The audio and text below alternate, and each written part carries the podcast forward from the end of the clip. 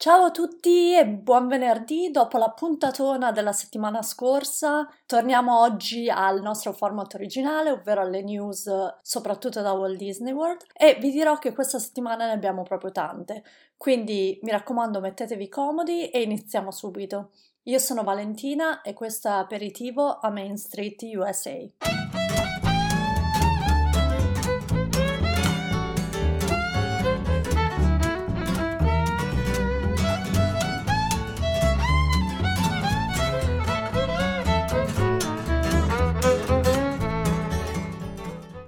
Allora, iniziamo subito con un breve riassunto della conferenza della settimana scorsa sullo stato delle finanze della Disney. Ne ho già parlato molto su Instagram e ho anche commentato le news con alcuni di voi, ma se ve lo siete persi, ecco i quattro punti cruciali di questa earning call, ovvero questa conferenza sullo stato delle finanze di tutta l'azienda Disney. Dunque, questo stato delle finanze si riferisce al periodo di ottobre-dicembre dell'anno scorso.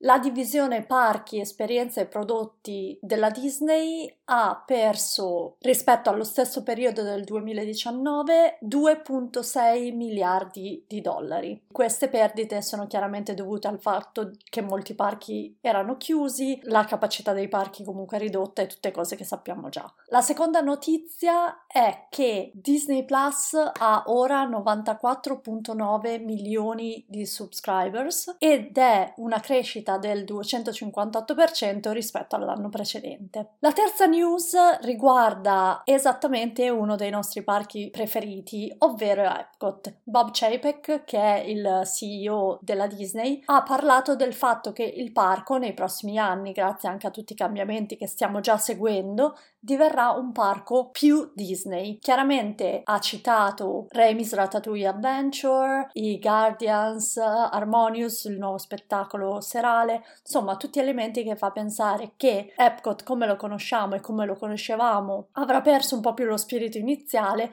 e vedremo sempre più personaggi Disney arrivare ad Epcot. Questo l'avevamo già capito quando qualche anno fa è stato deciso di mettere l'attrazione di Frozen nel padiglione norvegese, ma insomma è un trend che avevamo già visto ed è stato confermato. L'ultima notizia arriva dal Chief Financial Officer della Disney, ovvero la persona incaricata alle finanze, che ha detto che le spese per i parchi sono state tagliate in questo momento già del 42% rispetto al budget di qualche anno fa e questi tagli continueranno a favore invece delle divisioni media dell'azienda, quindi più soldi verranno allocati a servizi come Disney Plus, piattaforme online, produzione di contenuti, eccetera, e sempre meno verranno allocati nei parchi. Questo taglio di quasi il 50% è comunque una cosa grossa per noi, sappiamo quanti progetti sono già aperti nei parchi e dovranno essere messi in pausa o comunque cancellati. Sapevamo già che comunque il budget per i parchi sarebbe stato tagliato, ma il 42% e crescerà nel tempo è sicuramente un numero che non ci aspettavamo. Quindi vedremo poi nel lungo raggio cosa questo vorrà dire per la nostra esperienza dentro i parchi. Quindi queste erano le quattro news principali della earning call di settimana scorsa. Ora passiamo invece a due news che riguardano parchi che non sono Walt Disney World. Allora, la prima notizia, molto buona anche per quello che abbiamo appena detto, è il fatto che Hong Kong Disneyland riapre ufficialmente oggi. Dopo la quarta ondata di pandemia che ha coinvolto la città, ci sono finalmente le misure per riaprire il parco e questa è una cosa sicuramente positiva. Ricordo che il parco aveva già aperto una volta e poi aveva già chiuso di nuovo a dicembre, quindi il parco è stato chiuso per dicembre, gennaio e, e metà febbraio. Vedremo chiaramente quanto questo parco resterà aperto questa volta perché c- sicuramente c'è la possibilità che venga chiuso di nuovo, ma appunto come dicevo, per le finanze della Disney sicuramente avere un parco in più aperto è sicuramente una notizia positiva. Tra l'altro la riapertura di Hong Kong Disneyland è particolarmente positiva in questo momento anche perché il parco sta festeggiando il quindicesimo anniversario, quindi comunque era una cosa che si stava già preparando da tempo, le persone che possono viaggiare verso Hong Kong erano già pronte ad andare a celebrare questo anniversario, quindi il fatto che il parco sia aperto durante l'anniversario è un ulteriore incentivo per le persone di andare a visitare il parco. La seconda news arriva dalla California. Se vi ricordate, nell'ultimo episodio di News, quindi quello di due settimane fa, avevo accennato a qualche movimento sospetto riguardo Disney California Adventure. Ecco, ora ne sappiamo di più. Disney ha pensato di utilizzare gli spazi di questo parco per organizzare comunque il suo Food Festival. Se avete sentito l'episodio di settimana scorsa con Davide, sapete che all'interno dei parchi Disney questo tipo di festival culinari è molto famoso, riscuote molto successo. Ce ne sono addirittura 4 a Walt Disney World e in forma minore c'era già un festival a Disneyland California Adventure. Questo dunque sarà un evento a pagamento all'interno di Disney California Adventure che, date le regole per il Covid, non può operare come parco a tema, ma apparentemente può comunque ospitare il Festival del Cibo. È importante infatti notare che durante questo evento le attrazioni del parco non saranno aperte. L'esperienza, quindi a pagamento come abbiamo detto, sarà limitata al cibo con dei chioschi che si espanderanno praticamente in tutte le land del parco, sono divise in sei aree tematiche e sarà offerto anche qualche tipo di intrattenimento, anche se in realtà non è ancora stato annunciato di cosa si tratterà. E poi chiaramente in tipico stile Disney ci sarà tutta una serie di gadget e merchandise dedicato a questo evento, insomma. Il festival dovrebbe iniziare nella seconda metà di marzo e dovrebbe essere operativo diversi giorni a settimana. Questo chiaramente riporterà anche al lavoro molti dei cast members che erano stati messi in pausa o licenziati nei mesi precedenti e gli organizzatori di questo food festival stimano che le persone che ritorneranno a lavorare per questo evento saranno circa un migliaio, quindi questa è una cosa che fa sicuramente piacere. Andiamo finalmente a casa, ovvero a Walt Disney World, e ci sono molte notizie importanti per chi intende visitare Walt Disney World nel 2022.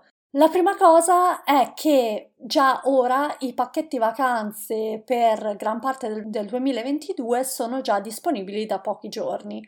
Cosa comprendono questi pacchetti? Sostanzialmente l'ingresso ai parchi e le camere di albergo nei resort all'interno di Walt Disney World. Ricordo che prenotare direttamente con Disney non è quasi mai la soluzione più economica, è sempre molto più economico comprare biglietti separatamente e cercare offerte per quanto riguarda le camere, eccetera, ma non mi dilungo molto su questo argomento perché magari ne scriverò in futuro. Perché allora vi parlo di questi pacchetti vacanze? Perché nel rivelare il fatto che i pacchetti vacanze siano ora disponibili per il 2022 abbiamo scoperto tre cose importanti per il futuro di Walt Disney World. Prima di tutto è il fatto che il dining plan, ovvero la possibilità di acquistare pranzi e cene prepagate, che di solito è offerto come upgrade all'interno dei pacchetti, non è presente. L'acquisto del dining plan, tra l'altro, non è possibile separatamente da questi pacchetti e quindi il fatto che il dining plan non sia menzionato da nessuna parte fa pensare o che il dining plan non tornerà in tempi brevi o che tornerà in forma totalmente diversa e ripensata, quindi terremo un occhio su questo. La seconda cosa importante è il fatto che la Park Reservation sarà necessaria anche per tutto il 2022. Questa è una cosa di cui abbiamo già parlato in diverse puntate, è il fatto che per visitare Walt Disney World in questo momento non è solamente necessario avere un biglietto d'ingresso, ma anche la prenotazione online per esattamente quale parco si vuole visitare in, quale giorno. Ecco, questa cosa rimarrà almeno fino al 2023, quindi tutto il 2022 compreso. L'ultima cosa che abbiamo scoperto con il lancio dei pacchetti 2022 è che Disney ha approfittato per alzare i prezzi dei biglietti.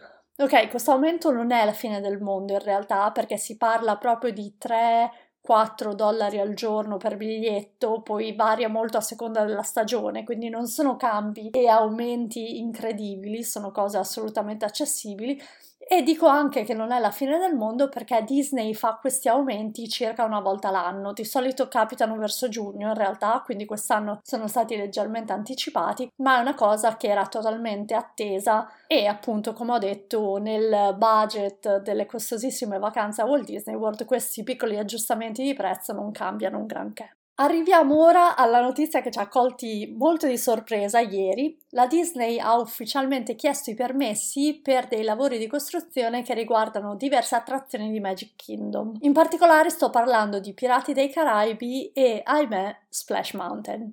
Ora, il permesso dice testualmente che la Disney chiede di provvedere forza lavoro, materiali di costruzione o materiali elettrici per appunto costruire qualcosa. Nel caso dei pirati possiamo essere sicuri che sono solo lavori di manutenzione, capita spesso che ci siano dei periodi in cui delle attrazioni chiudono o nemmeno chiudono ma vengono aggiustate dietro le quinte diciamo. E pirati essendo un'attrazione insomma un po' datata si può immaginare che questi possano essere solamente lavori di manutenzione. Ma ogni volta che qualcosa succede che riguarda Splash Mountain andiamo tutti in allerta. Infatti, se non lo sapete, non solo c'è il progetto di ritematizzare questa attrazione sia a Walt Disney World che a Disneyland, introducendo un nuovo IP che è quello della principessa ranocchio, ma la Disney ha fatto sapere che questa operazione è assolutamente prioritaria per loro. Di conseguenza, appena abbiamo visto i permessi per costruire per Splash Mountain, ci si sono drizzate le antenne. Allora, ho guardato un po' in giro e la teoria più gettonata nei blog americani è che questo nuovo permesso sia per lavori iniziali, diciamo, alla preparazione della ritematizzazione, mentre l'attrazione è ancora aperta, quindi nulla di visibile al pubblico, che però insomma, indubbiamente porterà poi alla chiusura e alla ritematizzazione. Altri bloggers hanno anche fatto notare come chiudere un'attrazione così iconica prima del cinquantesimo, che ricordiamo il cinquantesimo è a ottobre, è poco probabile e quindi probabilmente questi lavori potrebbero essere preparativi e poi l'attrazione potrebbe chiudere per esempio all'inizio del 2022 ed essere ritematizzata una volta chiusa. Ieri, appena uscita la news, ho chiesto ai miei ascoltatori di mandarmi audiomessaggi con le loro reazioni, diciamo, a questo argomento. Tra tutte ne ho selezionate due e incominciamo subito con Cataldo, che oltre a dare il suo punto di vista, riassume brevemente la motivazione dietro il cambio di tema dell'attrazione. Quindi, se non lo sapete, Cataldo ci spiega cosa c'è dietro a questo grande cambiamento. Ciao Vale e grazie per avermi invitato all'interno del tuo podcast. Che cosa penso del retaming di Splash Mountain? Sicuramente è un retaming ingiusto. Per me Splash Mountain doveva rimanere qualche ora, un'attrazione iconica e soprattutto storica del parco. È vero che il film Song of the South è stato censurato dalla stessa Disney per alcuni richiami razzisti, ma ciò che viene rappresentato all'interno dell'attrazione è la parte innocua, quindi letteralmente libera da richiami razzisti. Piuttosto potevano fare un aggiornamento serio, magari cambiando qualche scena, ma mantenendo sempre lo stesso tema. Per me La principessa ranocchio è uno dei miei film Disney preferiti, però all'interno di Splash Mountain ancora non ce lo vedo. Eh, preferivo una nuova attrazione a tema Tiana al posto di retaming. Io sono per il cambiamento, ma questo credo sia troppo. Grazie Cataldo per la tua opinione, la penso esattamente lo stesso. La principessa Ranocchio è anche il mio film preferito, quindi da una parte sono contenta di vedere questo IP introdotto nei parchi a tema, dall'altra parte sono molto affezionata a Splash Mountain, è una delle attrazioni che mi sono goduta di più a Magic Kingdom e quindi mi dispiace vederla andare via, chiaramente. Altro audiomessaggio con una riflessione molto interessante mi è arrivata da Antonio di Disney Orama. Ascoltiamolo insieme. Ciao, ho letto la notizia e sono un po' dispiaciuto perché speravo nel mio prossimo viaggio di beccare sia la versione originale di Splash Mountain che il nuovo coaster di Tron, ma a questo punto un po' per la pandemia, un po' per i tagli, un po' per i ritardi e alla luce di questo presunto inizio dei lavori a Splash Mountain mi sa proprio che non beccherò nessuna delle due, quindi per questo sono dispiaciuto. Per quanto riguarda la ritematizzazione in sé non mi dispiace, ma sono preoccupato per il budget che verrà dedicato a questo progetto perché oggettivamente Splash Mountain è un'attrazione tematizzata alla perfezione e eh, andare ad utilizzare un budget risicato per quello che andrà a sostituire Splash Mountain mi sembra una scelta un po' folle. Quindi mi auguro davvero che uh, valorizzino uh, il, il nuovo, la nuova attrazione come si deve.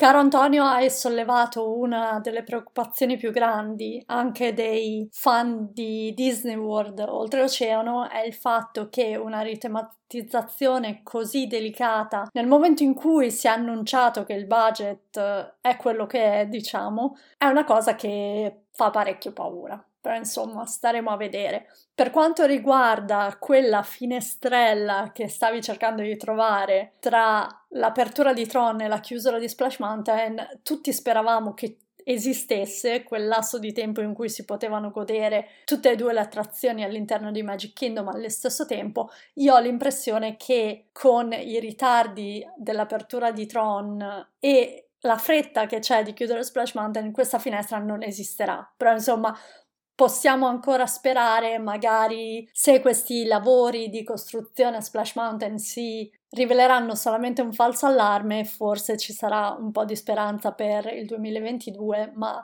non sono così tanto fiduciosa. In ogni caso sapete che terrò d'occhio assolutamente questo argomento in futuro, quindi ci sarà ancora tantissimo da parlarne quando le cose diverranno più chiare, insomma, teniamo un occhio su questo. Allora, la prossima settimana vi parlerò di un cambiamento che è avvenuto pochi giorni fa ad Epcot, che è passato un po' in sordina, ma insomma ne vale la pena parlarne e poi daremo un'occhiata a un misterioso ristorante che sarebbe già dovuto aprire da tempo, ma vi confesso, ci siamo un po' tutti dimenticati di questo progetto, quindi andiamo a dare un'occhiata. No, non sto parlando di nuovo di Space 220, quello è un argomento di cui abbiamo già parlato abbastanza settimana scorsa con Davide, ve lo prometto. Se avete intuito di cosa sto parlando, potete scrivermelo su Instagram oppure potete lasciare un audiomessaggio come hanno fatto Cataldo e Antonio per questo episodio. Vi metto il link qui in descrizione per registrare il messaggio. Se avete domande, suggerimenti o richieste per il podcast, tengo aperti questi due canali, ovvero Instagram, mi potete messaggiare, potete lasciarmi un commento e gli audiomessaggi sono a vostra completa disposizione, li ascolto molto volentieri. Tra l'altro mi piace molto l'idea di inserire le vostre voci nel podcast, quindi assolutamente se avete domande, consigli, ma anche solo volete farmi un saluto, mandatemi un audio. Noi ci sentiamo la prossima settimana e non dimenticate di iscrivervi al podcast in qualsiasi piattaforma stiate usando in questo momento. A presto!